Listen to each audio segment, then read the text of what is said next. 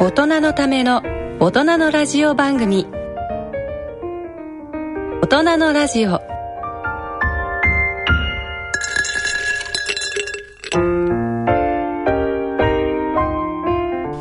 皆さんご機嫌いかがですか？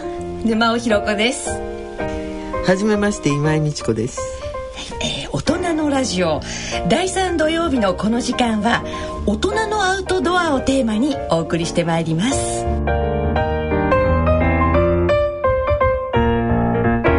第3土曜日のこの時間は医師であり登山家の今井美智子さんとフリーアナウンサーの沼尾ひ子さんのお二人にご出演いただきます。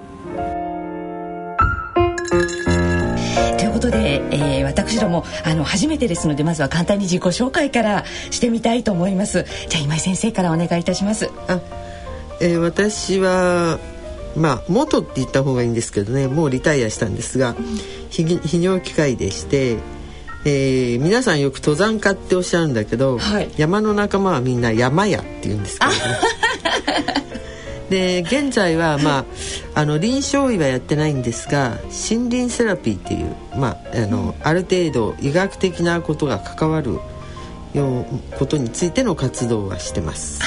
今日はちょっとそのお話もたっぷりちょっと後ほど聞かせていただきたいと思っております。沼尾さんは？はい。私はですねあのテレビやラジオであの声の,、はい。あの出演をしておりましてあの TBS 他局なんですけれどもねテレビの TBS という局ではブロードキャスターという番組でニュースを読んでいたりですとかラジオは文化放送で、えー吉田テレビの「やらきまんまん」という番組で、ええもう20年近く喋っておりました。あそうなんですけども実は先生私ね、え脳梗塞を発症いたしましてね。えいつ頃？それがですね2004年2006年ですね。あ2006年だいぶ前ですねですね。でも失語症だったんですよ。全く名前も言えなかったんです。あそうなんです。そんな中からあの現場復帰いたしまして、ええ。今あのこのようにまたねえ喋りの仕全く事をし何でもないようなね お元気そうなんだけど。もう嘘だろうって言われるんですけれども、実はね、あと自転車ええ。を自分でねあの乗って島とかこう一人ではい。輪行したりとかして楽しんでおります、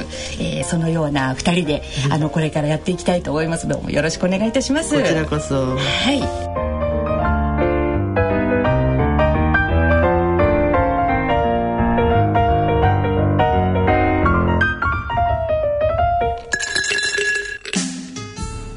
大人のための大人のラジオ。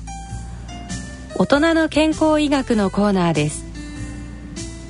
このコーナーでは健康医学の話題をお伝えしてまいります。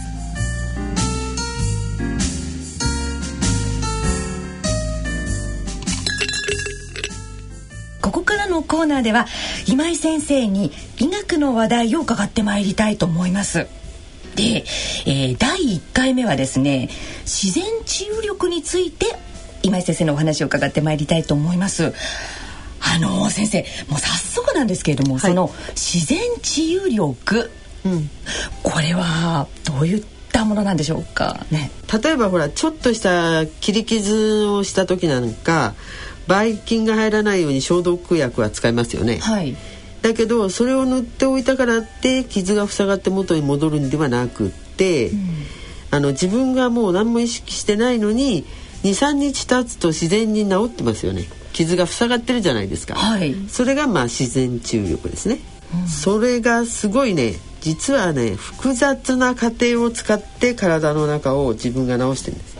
私が見てきたあのヒマラヤなんかに行った時って、ええいわゆる西洋式の医療はほとんどないし、はい。まあ、東洋医学もそんなにあのネパールの奥地とかでは発達してないから、ええ結局は民間療法と自然治癒力に任せるしかないじゃないですか。はい。でそういう時に結局見てきて、えって驚くほど、あの自然治癒力の力っていうのがあることを、まあ、エピソードとして、まあ、一緒にね、ええ。お話ししていこうかなと思うんですけど例えばね、私たちが登山隊としてヒマラヤに行く時に、ネパールなんかのヒマラヤへ行くと、はい。あの登山隊に医者が大体ついていくんです。それは隊員たちが病気した時とか怪我した時用に、はい。だけども、えーまあ、山の裾まで着く間にずっと歩いていかなくちゃいけないんですよ、あのまええ町からね。はい。でその歩いていくのが、まあ、うん、遠いと2週間ぐらいかかりますかね。で毎日毎日どっかの村に泊まっちゃ、ええ。また次の日歩いて、いくつかの村越えてまた次の村に泊まるっていう感じで行くんで。はい。でその時に医者はその村村着いた村で、まあ、医療活動っていうかね、ええ。その辺の人たちを見てあげるっていうのがまあ礼儀っていうか約束事みたいになっていて、村に着くと、とりあえず薬品箱とか広げて、ええ。村の人がずらーっと並ぶんだけどはでもね一般的にはその人たちは、もうほん本当に珍しく医者が来たからっていうので、頭が痛くなくても、頭痛いですって言って頭痛薬をもらおうとしたり、ええ。風邪ひいてなくっても咳が出ますって言って風邪薬をもらおうとしたりっていう人たちが多いわけ。だけど、はい。それを、ああなた病気じゃないでしょうじゃなくって、あげると、その人たちはその薬を本当に病気になった時飲むんじゃなくって自分はこの薬持ってるから病気治るんだって言ってずっと大事にするぐらい物が足りてないのでだからまああげるっていうのがまあ普通なんですよ。でたまたまそのんヒマラヤのある村に行った時に、はい。まあ普通の人は風邪薬とかそういうのを渡してたらよかったんだけど後ろの方に並んでた人の中にこう両方両側から抱えられてきたはい。男の人がいて、ええ。で見たら膝にね膝のところのちょっと膝上ぐらいのとこ。ものすごいね茶色っぽい黄色いはい。なんかこう海のような塊がぐわーって、そこ足全体を巻いてるって膝上のところ巻いてる人がいたんです。はい。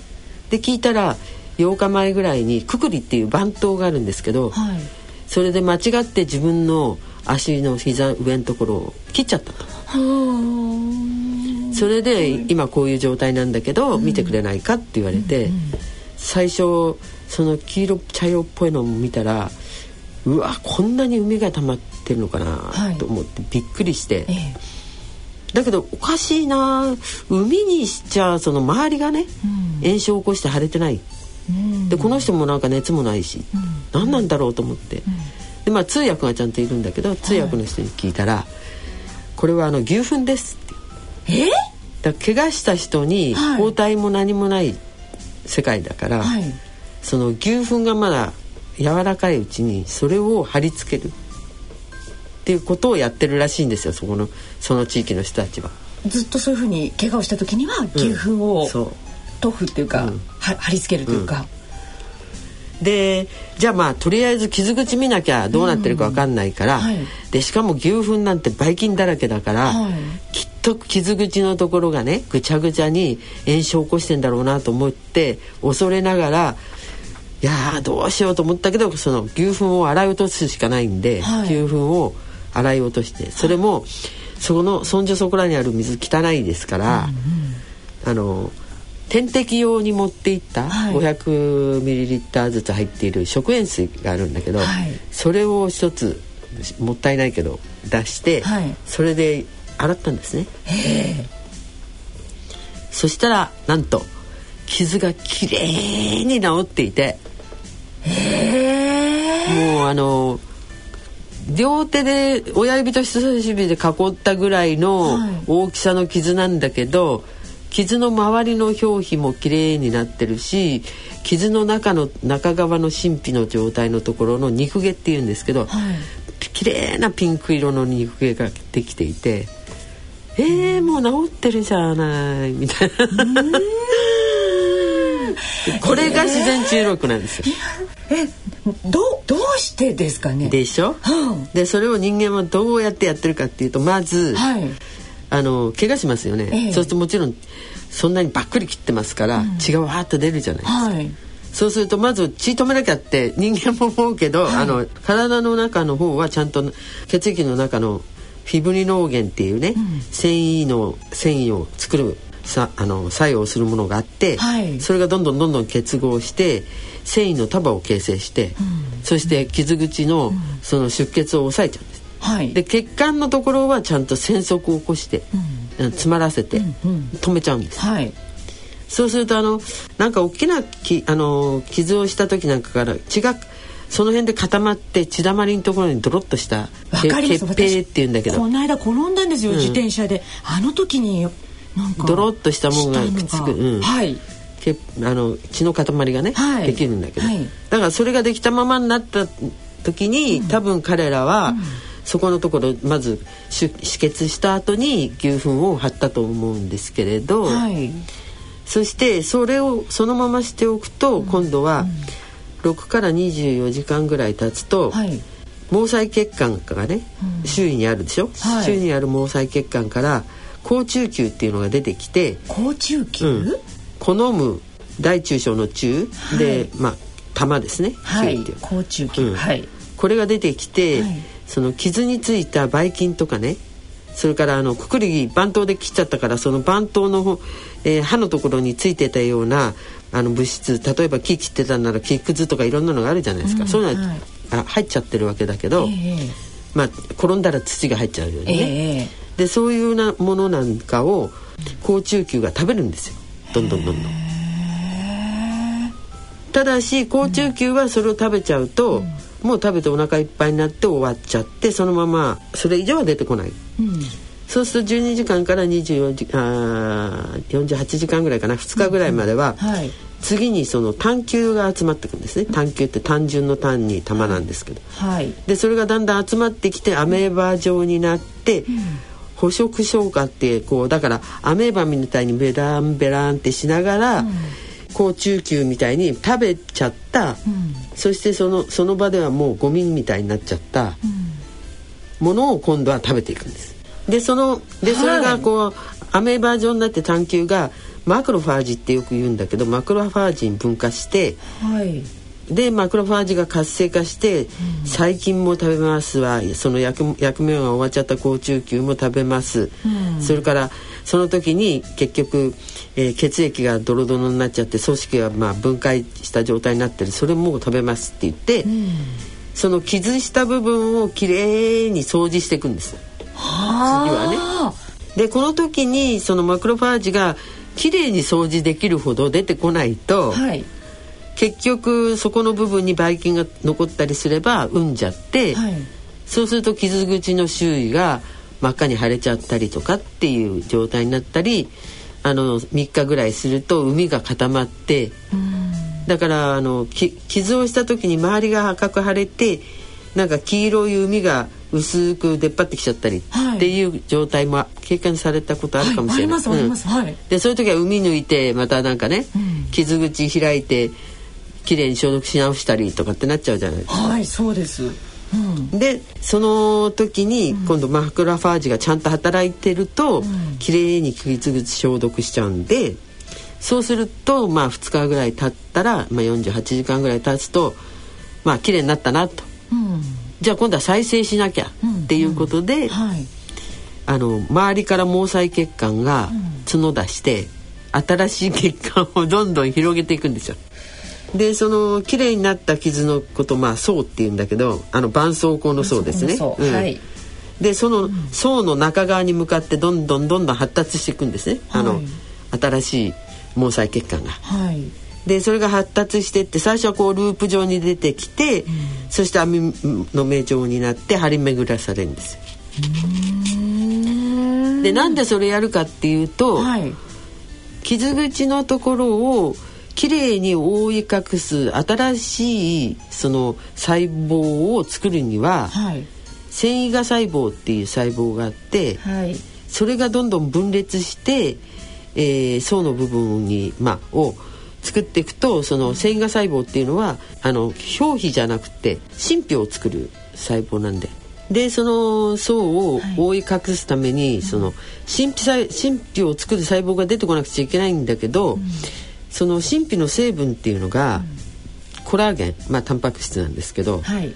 それからエラスチン、はい。やっぱりタンパク質であとヒアルロン酸、はい。まあ、ムコタトー類なんですけれども、はい。これらを合成して細胞の間にこう分布させてそして傷口のところを真皮で、まあ、持ち上げていくっていうふうにするんですね。皆さんなんかほらお肌のことではよくコラーゲンとかはいエラスチン、うんヒアルロンはい。だけど、こういう傷なんかの時が本当はそれをやる時で、はい。お肌のことをケアしようと思ってやってるのは、まあ、人間の贅沢なんだけど、はい。だからそのその成分がだんだんだんだんこうコラーゲンが凝凝集して、そうするとこの、えー繊維が細胞が出してきたコラーゲンとか、エラスティンとかヒアルロン酸が固まって、そして今度は原繊維っていうのになってで反根形成をしていくっていうか全体を抑えていくんだけどもはい。その時にヒアルロン酸とかコラーゲンとかそういうものはまず酸素が必要なんですよ。うん。はい。それから栄養も必要なんですよ。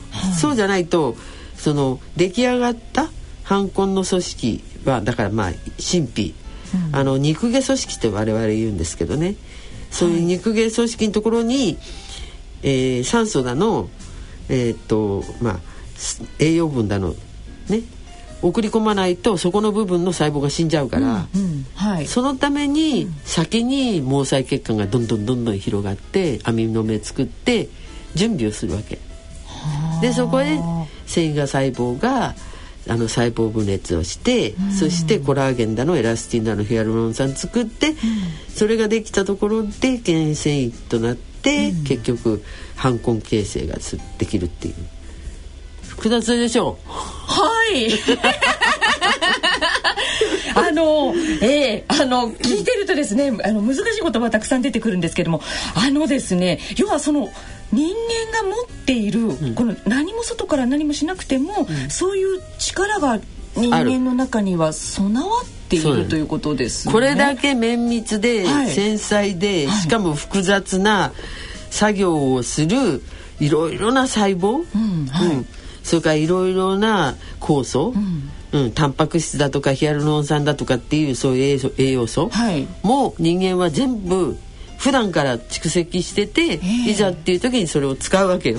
すごいでしょ？うんすごい。うん、私はね、そのパカッと開いた傷見て何がびっくりって言ったらあら綺麗に治ってたじゃないですか。でその時に今言った話を全部きっちりと体がやったわけでしょ？そうですよね。それってものすごい自然治癒力じゃない、そうですようんね。でただただしまあ例えばあの人たちバナナもあるしみかんもあるし、それからマンゴーとかもいっぱいあるからトウモロコシなんかもね新鮮で取ったらすぐ茹でるぐらいのことできるから。はいだ。からビタミン C は足りてたかなみたいな気はしましたけどそれにしても牛糞の下がそんなに綺麗になってたのでもう一瞬今お話ししたことがバーって頭に浮かんで、うん、あ高中級が出てきてこれやったなあれやったなっていうのが出てきてすごいなーって思いました。あの先生牛糞はつまり、その動かさない役割をしたってことですか？あそうですね、あとはだから周りからそれ以上の要するになんかばい菌とかなんかを入れない保保護膜にはなったと思うんですよ。ただその保護保護膜そのものにね糞だから菌とかあるわけで、でもそれは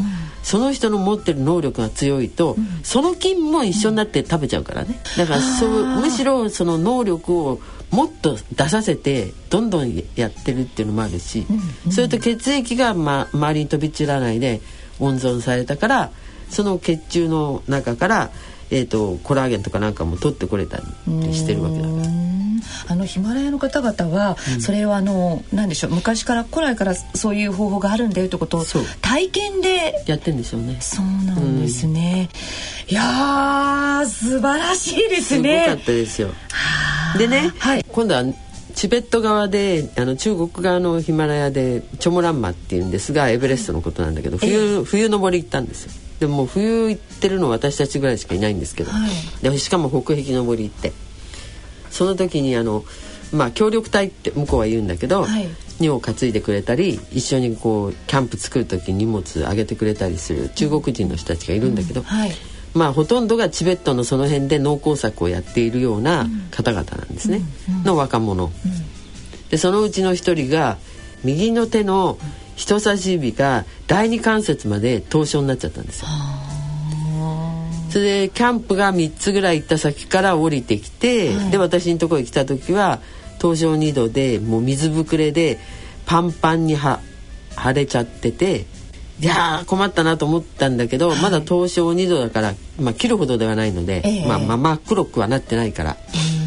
それでそのまんま水を抜いて、水っていうかリンパ液なんですけどそれを抜いて、でそれこそばい菌が入っちゃったら大変だから毎日毎日抗生物質をつけて、そしてばい菌を排除した状態でそうですね20日ぐらいかな。ずっとこう治療してたの。ええ。でそれもみあのなった時すぐにこれはちょっとここでは何もあの用具が揃ってないから、ちゃんと下の病院に下ろしてそこで治療しなさいって言ったら、はい。やっぱり下の病院も信用できないっていうか ないらしく、えもう先生のとこでやってくれって言われてえしょうがなくてやってて、ええ。で20日ぐらいした時にこう向こう側が右手の人差し指出すじゃない？とまこっちも今度左手でこう右手の人差し指をの先っぽつまんでそれで後ろの方へこう消毒薬を塗っていくんですよ。はい。でそれを毎日やってたの。えでその日にひょってその人差し指の先っぽの爪になるところとまあ先っぽのところをプッと持ったえらはい。ポコッと折れちゃったの。はい。でハッとして。ええ。でひょっと見たら指サックみたいに硬い指サックみたいにはい。皮と爪だけついていて中身がないのよ。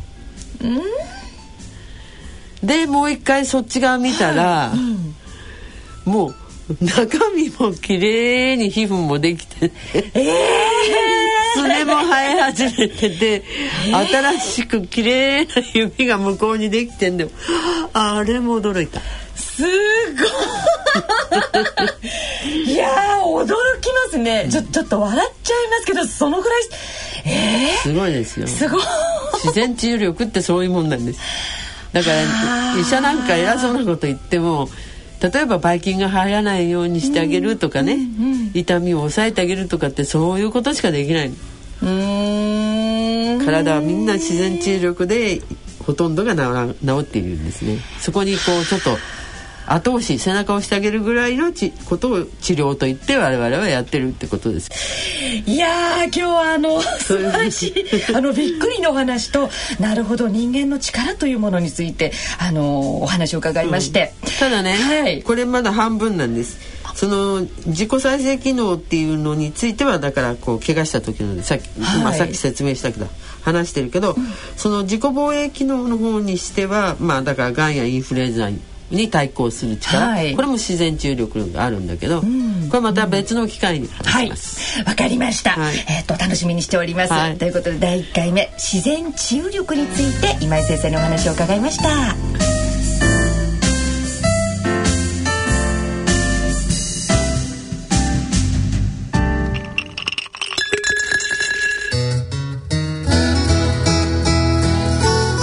大人のための大人のラジオ私の履歴書のコーナーです。このコーナーではゲストの方の人生の歩みをご紹介しその中から得られた教訓をお話しいただいています。第3土曜日1回目となる今回は今井美智子さんのお話をお聞きいただきます。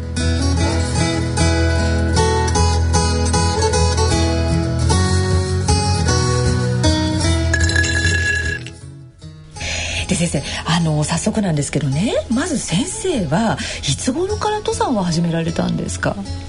登山をいつから始めたかを知らないの。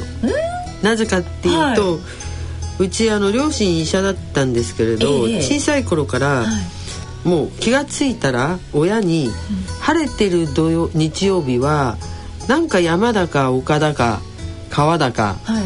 そういうアウトドアに連れて行かれていてええ例えばもう小学校なんかに行くようになっちゃっても、夏休みはもうずっと立科とか行かされていて箱根とか。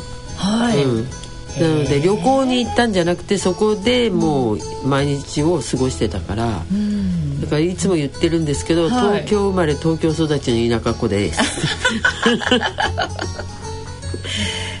そうだったんですか？あのどういったところがなんなんでしょうね。あすごく楽しいなというふうにご自分でこう自覚されたような時ってのはいつ頃なんですかね？山登りが、うん。そうですね。やっぱり大学入って山岳部に入って、それもな大学に入った時にほらクラブ活動やれませんかってあの入学式の時によ呼び込みがあるじゃないですか、えええ。であれの時にパッて見たら真っ黒い顔した女の人が、はい。あの山岳部っていうところにいて、ええ。ああの日向臭さいいなと思ってもう山岳部入りましたからね。はあ。だからなんか、はい。もうね、ん。慣れ親しんでいた自然が見えると嬉しくなって入っちゃうみたいなそんな感じだったかな。へえ。だから本当に山へ入って、んうん。これだこれからこれこの趣味をやろうみたいなそういう感じじゃないんですよ、うんうんあるのが当たり前なんだけど、都会にいる時はないなみたいな。だから中学高校の頃とあのえーお花とかお茶とかやってたんですけど。あそうなんですか、でそれも、はい。なんでお花とかお茶やったかっていうと、はい。お茶は、うんあの床の間のところにねお花パッと飾るじゃないですか、ええあの一輪しかない花をぴょって飾ってるあれがもうすごいそれ見てるだけで嬉しいしお花はもう生ける時にいろいろやるから、はい。うん、大原流のこう割と自然をあの扱うのが多いんですよ。小原流っていうか小原流は、はいだからそれやったりしてたし、ん。なんでしょうその自然の中にあの触れ合ってるっていうことが自分の中ではごじご自身の中ではななんでしょうね。一番こうあのだから動物である人間の、ええ。人間の動物である部分はい。のところを漏れなくこう発揮させてもらえるのが自然の中なので全部こう自分でやって、はい例えば歩くのも自分だし、転ぶのも自分だし、うんうん全部自分で体験しながら、新しいことを次々見つけていくし、はい。身の危険を防御するとかっていうそういう作業もできるし、はい。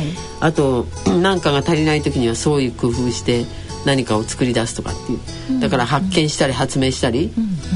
それからその、うん。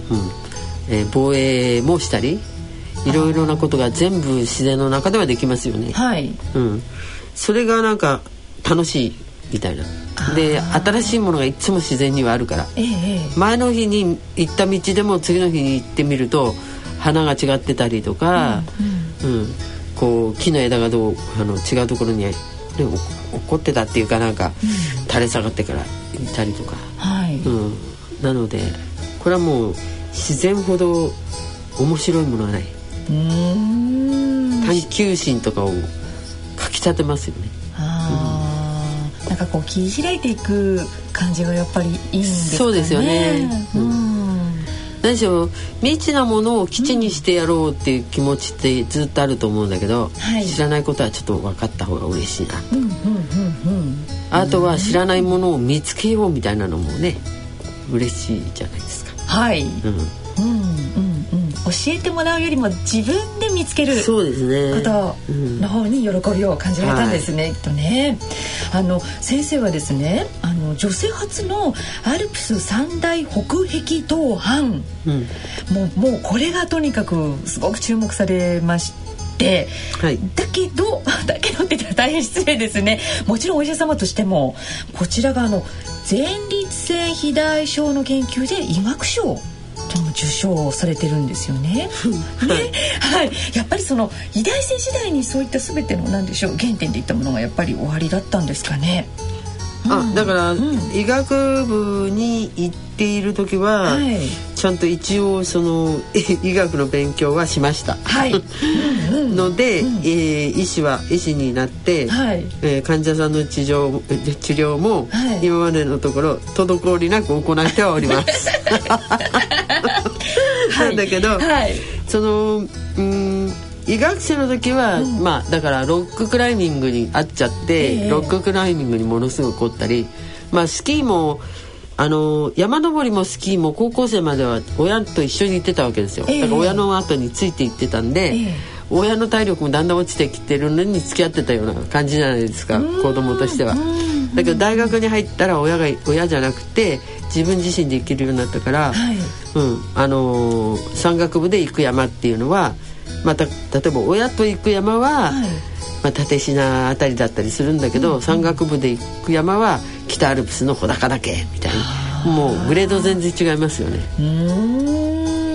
でスキーなんかでもやっぱり、親と行ってる時には、うん、あの岩っ原とか行ってたんだけど、うんうん。はい、大学で行くようになったらもう最初から白馬岳の、うん、うさぎ平の辺りから滑り降りてくるみたいな。じゃあまた冒険心がまたメラメラと。さらにかきたてられ。そうですね。はい。でそのだから勉強していた大学の頃にそのいわゆる自然との付き合いの根本的なところはグレードアップしたかもしれない。もともとは親に親しませてもらって、親しみを感じる怖さとかなんかじゃなくて親しみを感じるだけその場にいて処せるだけのことは親があと一緒にいた自然の中で培ったけれどもそれをグレードアップしたのは大学の頃ででそこでまあいわゆるそのトレーニングができたところへもで大学卒業してからまあ、ヨーロッパアルプスの三大保険駅とか行ったりして、はい、でその医学に関してもやっぱり医大の頃に一生懸命学んで、うん、そして医局に入ってから、うん、まあ、泌尿器科医になったので、えー、まあ、前立腺肥大症の、まあ、要するに研究をしたと。これあのご専門をねその泌尿器科の前立腺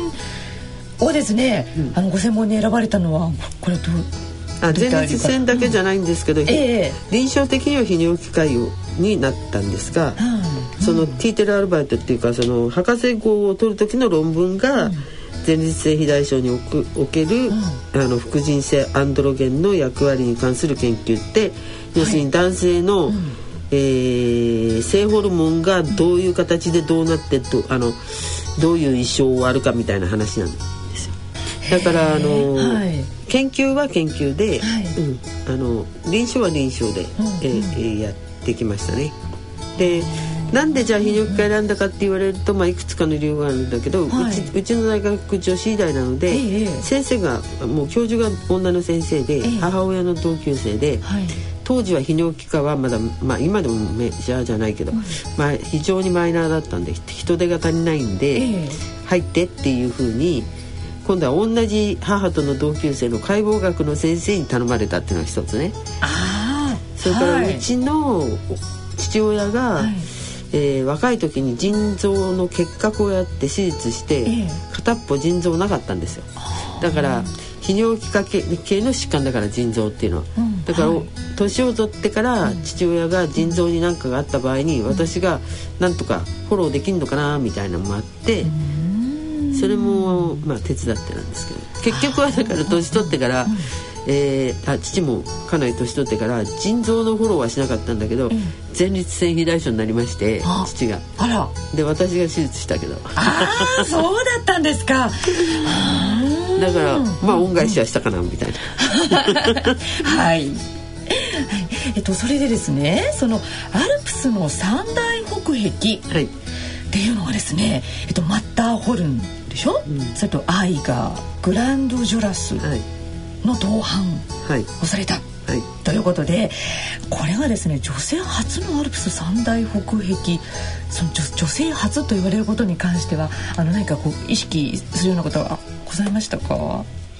あのーうん、なんだろうな、うん、一番最初にその女性を意識したのは、その女性には登らせないっていうような風潮が日本にある、はい、あのそれがものすごいびっくりしたって、うん、あの、もともとまあ小学校は共学だったんですけど、はい、中学高校があの女子学院っていうミッションスクールで女性だけで、はい、で大学行ったら女子大ですから、うん、女ばっかりの世界の中でやってきて、はい、男性が何人に役に立つなんて関係なかったわけですよ。えーで世の中に出て、まあ、あの山を登りに行くようになったら、うん、女の子はそこで待ってろ待ってろ的な、うん、うん、今はこうルート作るから待ってろみたいな、そういう扱いがあのしばしばなされるのを見てて、ええ、あ嫌だなって。嫌だったんですね、うん、はい、自分で行った方がいいなって、だからうちのクラブの場合には、その私が女だっていうことは忘れてくれって言って同じようにやってで後輩は私がちゃんと育ててみたいなそういうのも含めてですね。でそうやってるうちに、はい、なんか結局は口で言ってもダメだな、うん。うん。うん、実績を示さないと、うん、世の中実績示さないとダメだなと思って、うん、マッターホルンの時は、はい、和歌山よし子さんっていう方と2人で北壁を登ったんですよ。はい、女性同士でね、だからしたら世界に女性同士で北壁登った人がたまたまいなかったで帰ってきて「ほら見なさい男の人の手借りなくても登れるわよ」みたいな。その実績は示せたわけですよね。はい。えそれで3年えっと2年。で愛が愛が。次の翌々年に愛が行った時は、はい。はい、マッターホルンに行って北壁に登る前に、うん、この時はあのまだ日本がパスポートフリーで行けない頃に計あの計画立てちゃったんで、ええ、じゃあ医学的な実験をしながら行こうっていうんで高所高所登山時における人体の生理学的変化の研究っていう研究テーマを持ってで行ったわけですよ。マッタホルに。だから他のうちの大学の後輩も一緒に連れてって、マッタホルンだけじゃなくってグリンデルワイルド行ってメイヒっていうそのアイガーの隣にある山行って、はい、そこで血取ったり血圧測ったり尿取ったりいろんなことした実験もやったりしながら回ってたので、そこでアイガー見ちゃったんですね。はい、でアイガーの北壁がもう呼んでるわけ。それで次に、まあ、あの私たちの JECC っていう、まあ、男女ともに、私を女性だと思わないで一緒にやってくれている人たちがいて、そこで行きたいって言ったら、みんながじゃあ行こうかっていう話になってでもどうせ行くんだったら、新しいところ、開拓しようぜっていう話になって、で愛川北駅のど真ん中のところをひたすら登っちゃうっていうルートを作ったんです。全く新し。いうわすごい。でその2つを作っちゃったら、はい。はい、あの登っちゃったら今度はあの3つ登ってる人っていたんですね当時もうすでに日本に。はい、で2つしか登ってないくせに何を言うって言うからじゃあ3ついっちゃおうかみたいな。ノリでね。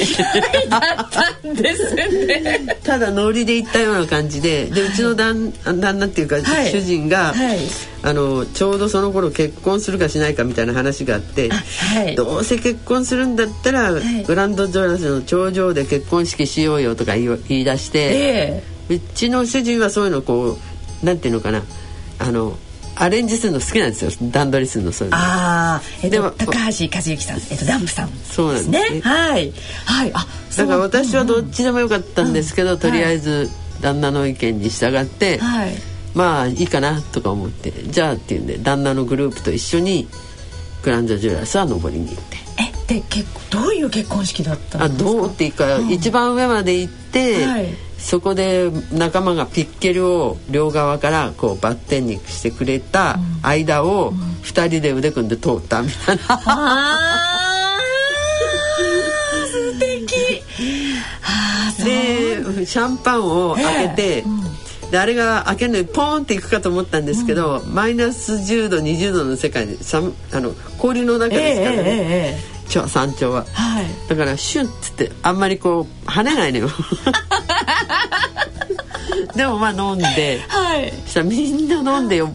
一口飲んでこあ高度が高いから、えー、肝臓で分解するその酸素が少ないんで、えー、分解する能力がないので、えー、みんな酔っ払って下りは千鳥足になって、えー、そうだったんですか。へ面白かったです。天候は？まあ、天候まあまあでしたよね。下りの時はちょっともうかなり崩れかけてたけど。ああ、そうですか。でも忘れられないですよね。そんな結婚式が。そうだったんですか。話が前後するんですけどね、はい、あのマッターホルンに関しては、ええ。っと、5分が終わりで、ええ、マッターホルンの空中トイレという。なんか山のトイレとかってみんな知らないし面白いじゃない、うん、それと当時は外国のトイレも分かんない、はい、日本のトイレの方が発達してなかったから。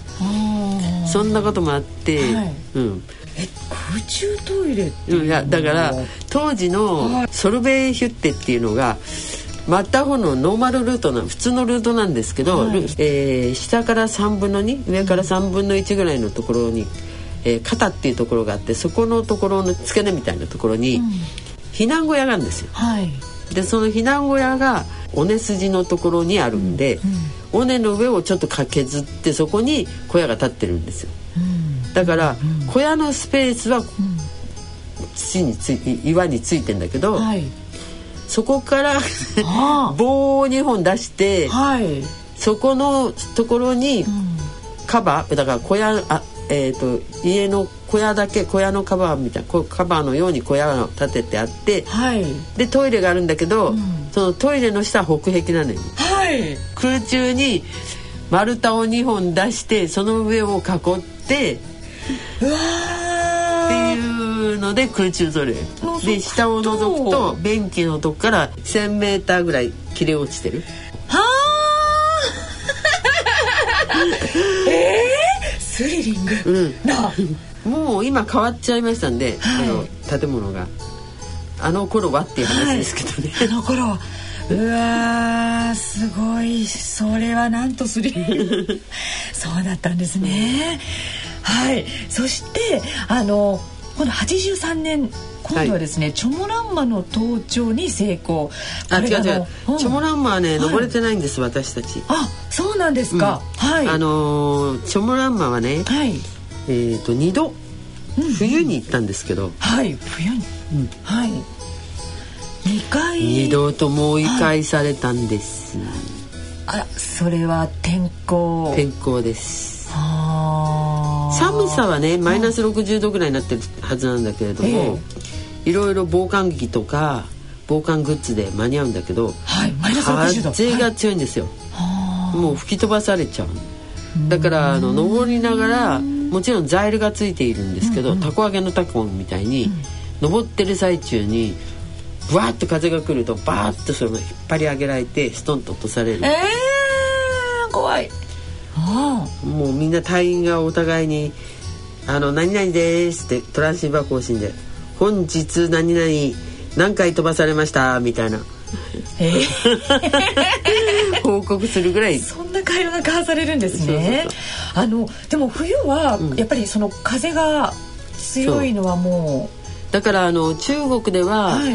えっ、と夏季冬季って言わないんですね、夏の季節、冬の季節って言わないで、はい冬季っていうのを風季って言うんです。風の季節って。それぐらい風強い、う、あでも冬に登ってみたかったんですか？あー要するにそうですね、あのー、うん、ヒマラヤでダウラギリっていう山群があってそこの三山重重走に成功してはい。それもなんかい要するにい登り方としては世界初だったんだけど。はい。でそういうふうにこうなんていうの？新しい登り方で新しいことやりたいから、はい。うん、そうするとそこで結構みんな力つけたんだよっていう過信もあって、じゃあ次はエベレストのチョモランマ川が北壁だから、北壁をまっすぐ冬登ってみようよみたいな。ノリで行ったんですけど、うん、1回目に 8100m まで行けて2回うちょっとだったうん、8848m ある。んでですすね、ね。はいで8000はは8100っていうとあとキャンプ2つ作るぐらいはい。の労力は必要なところですね。でその次にもう立て直して、次の次の年に行った時は 8450m まで行ったんですよ。そそこは最終キャンプ作るようなところなんだけど。はい。もうでもすごい風が強くてひあのジェット気流が岩をたた風が叩くと、岩が剥がれて飛んでくるんですよ。だからこれはちょっと無理だなみたいあー。やっぱりそこで決断する勇気もやっぱやっぱ登山っていうのは必要なんですよね。なあのうん。でみ皆さんそうおっしゃるんですけどね、うんうん。勇気が必要だとかうんうん。で勇気の前に、もうね登れないって分かります。もうもう無理。まだまだやるとか、がむしゃらにやるみたいな、意欲だけでは登山できないので、自然をじっと見るじゃないですか、とこれはちょっともう人間には無理だなとかって分かりますね、うん。男の人たち、まあ、パーティーのメンバーなんか「俺は行くぞ」とか「登れるぞまだ登れるぞ」とかって口では言うんだけど、はい。できないの分かりますよ。危ない危ない ぱり自然をしっかり見ていれば判断はつく。うん。なるほど。3回目も終わりですかね。はい。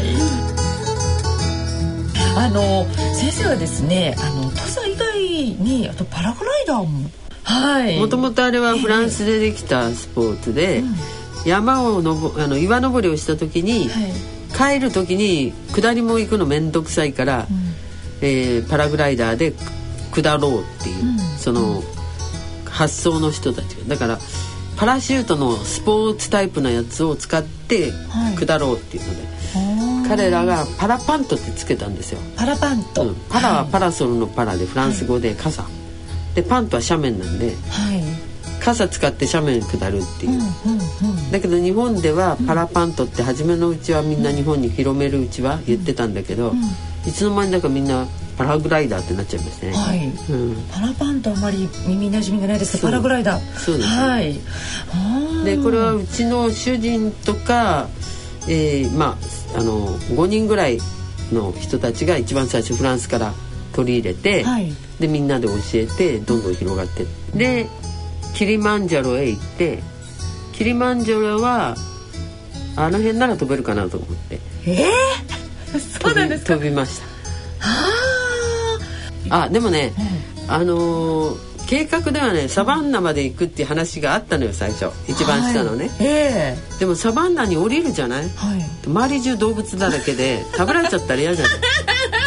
はいでサバンナの上に森林地帯があるんですよ、はい、でも森林の中を降りちゃうと、はい、落っこっちゃうっていうか降りちゃうと、えー、どっち行っていいかわけわかんなくなるし、えー、救助っていうかそのピックアップに来てくれる人も来られないじゃない車で。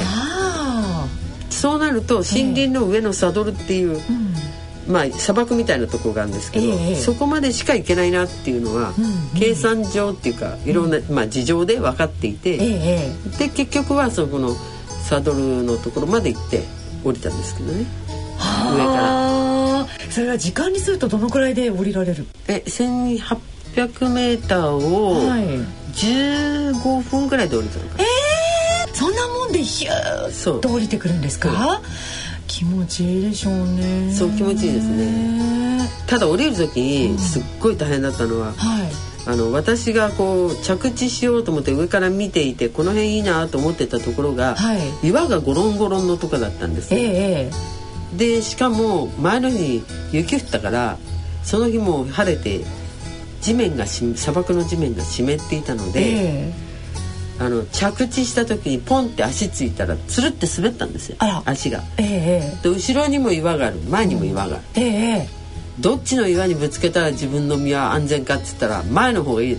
後ろ頭ぶつけるの嫌じゃない？背中とかそんなでもはい。だからそういうのって一瞬に考えるんだけど、えー、で慌ててバーって前にあの倒れ込んで、はい、そしたらあの胸につけの胸のポケットにあったウォーキートーキーってあのトランシーバーがぶつかった拍子に壊れてあの受信はできるんだけど送信できないの。あら。だから私のいる位置は教えられないんだけど、向こうから着地したか着地したかって声はダーッと聞こえるんですよ、えー、っていう状況にはなったんですけど。えでどうされたんですか？いやもちろん歩いていけば相手のとこまで行けるからまあ結局着地したところはみんなちょっと別々になっちゃったんで、はい、あとは集まってから帰ったんだけどすごい。そんな登山家でもありあとパラグライでもおやりになる。そして医師でもある、えっと、今井先生のご自身の人生をですねいやまだまだですけど人生を振り返りまして今までの中での教訓などがおありでしたら教えていただきたいんです私はもうね、はい、若い時からちょっとひたすら、はい、その中庸の徳っていう言葉を大切にしてるんですね。中庸の徳。あっちこっちに出っ張らずあっちにも出っ張るわけでもこっちにも出っ張るわけでもなく 真ん中を行く？みたいな、その何何事をするにもちょうどバランスのいいところでやったらいいんじゃない？っていう、なんか無理もせず、うんっていう話なんだけれど、はい、どうしてかっていうと自分がどうも行き過ぎちゃったりみたいなのが多くて、はい、かなりゴーイングマイウェイだからまあ、常識に合わせようかなみたいな。あ、うん、でもあるんですけど、はい、そのえーと、あの富士山のあの富士講って富士の山高に行くのに、富士講ってその宗教的にね、富士山山岳信仰で行くのに、あの頂上に3回登った人だけに許されているのが中道を行くんだ。あの5合目の辺りを富士山を一周ぐるっと回るのが、江戸時代なんかは、その3回富士山の頂上行かなきゃいけないってそういうのがあったんですね。はい、でそれに照らし合わせると、えやっぱりそうなんだって。結局ほら、うん、人間って上目指すじゃないですか、うん、一生懸命。はい、で上を3回も目指したら、うん、もうあとは自分自身をもういわゆるちょうどいいところにバランスを置いて、ぐるぐるこう真ん中を回りながら上も見据え下も見据え、と両方のちょうどえー、まあだから上のことも分かる下のことも分かる人間になってちょうどいいところでまあ社会貢献というか社会の人たちとは付き合いなさいよっていう意味かな中庸の徳、うん、えっと中道を行く、うんの履歴書コーナー、えっと、今井美智子先生の、えー、今までの、えっと、お話伺ってまいりました。どうもありがとうございました。こちらこそ。